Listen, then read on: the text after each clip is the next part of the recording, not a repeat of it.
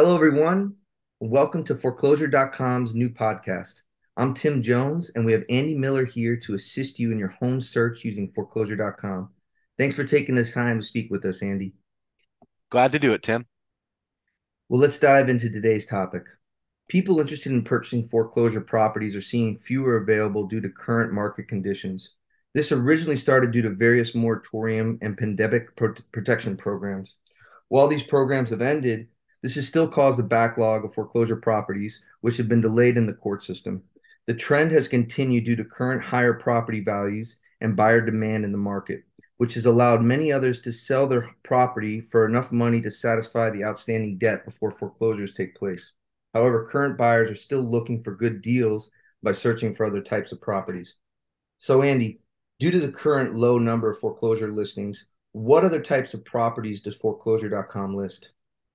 Uh, well, Tim, uh, well, we are starting to see more foreclosures than have been available in the last few years. Uh, Pre foreclosures, short sales, fixer uppers, and as is properties in particular could also be good options to target on our website. Why do you suggest these property types over other listings on your site, like tax liens or bankruptcies? Well, these four types, uh, again, pre foreclosures, short sales, fixer uppers, and as is, have typically already been marketed for sale or are closer to a potential sale, and therefore could have a quicker turnaround time for those looking to buy something quickly. And what makes you say these listing types might be closer to an actual sale?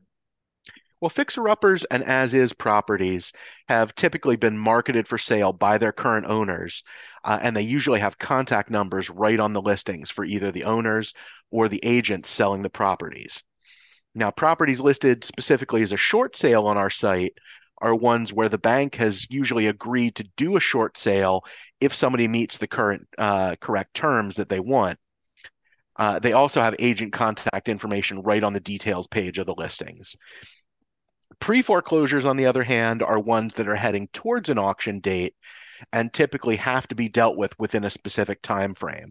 So whether you're buying it from the current owner before the auction or you're trying to buy it at the public auction itself. Okay. And how would you find these listing types using foreclosure.com? Well, first you choose an area in which to search.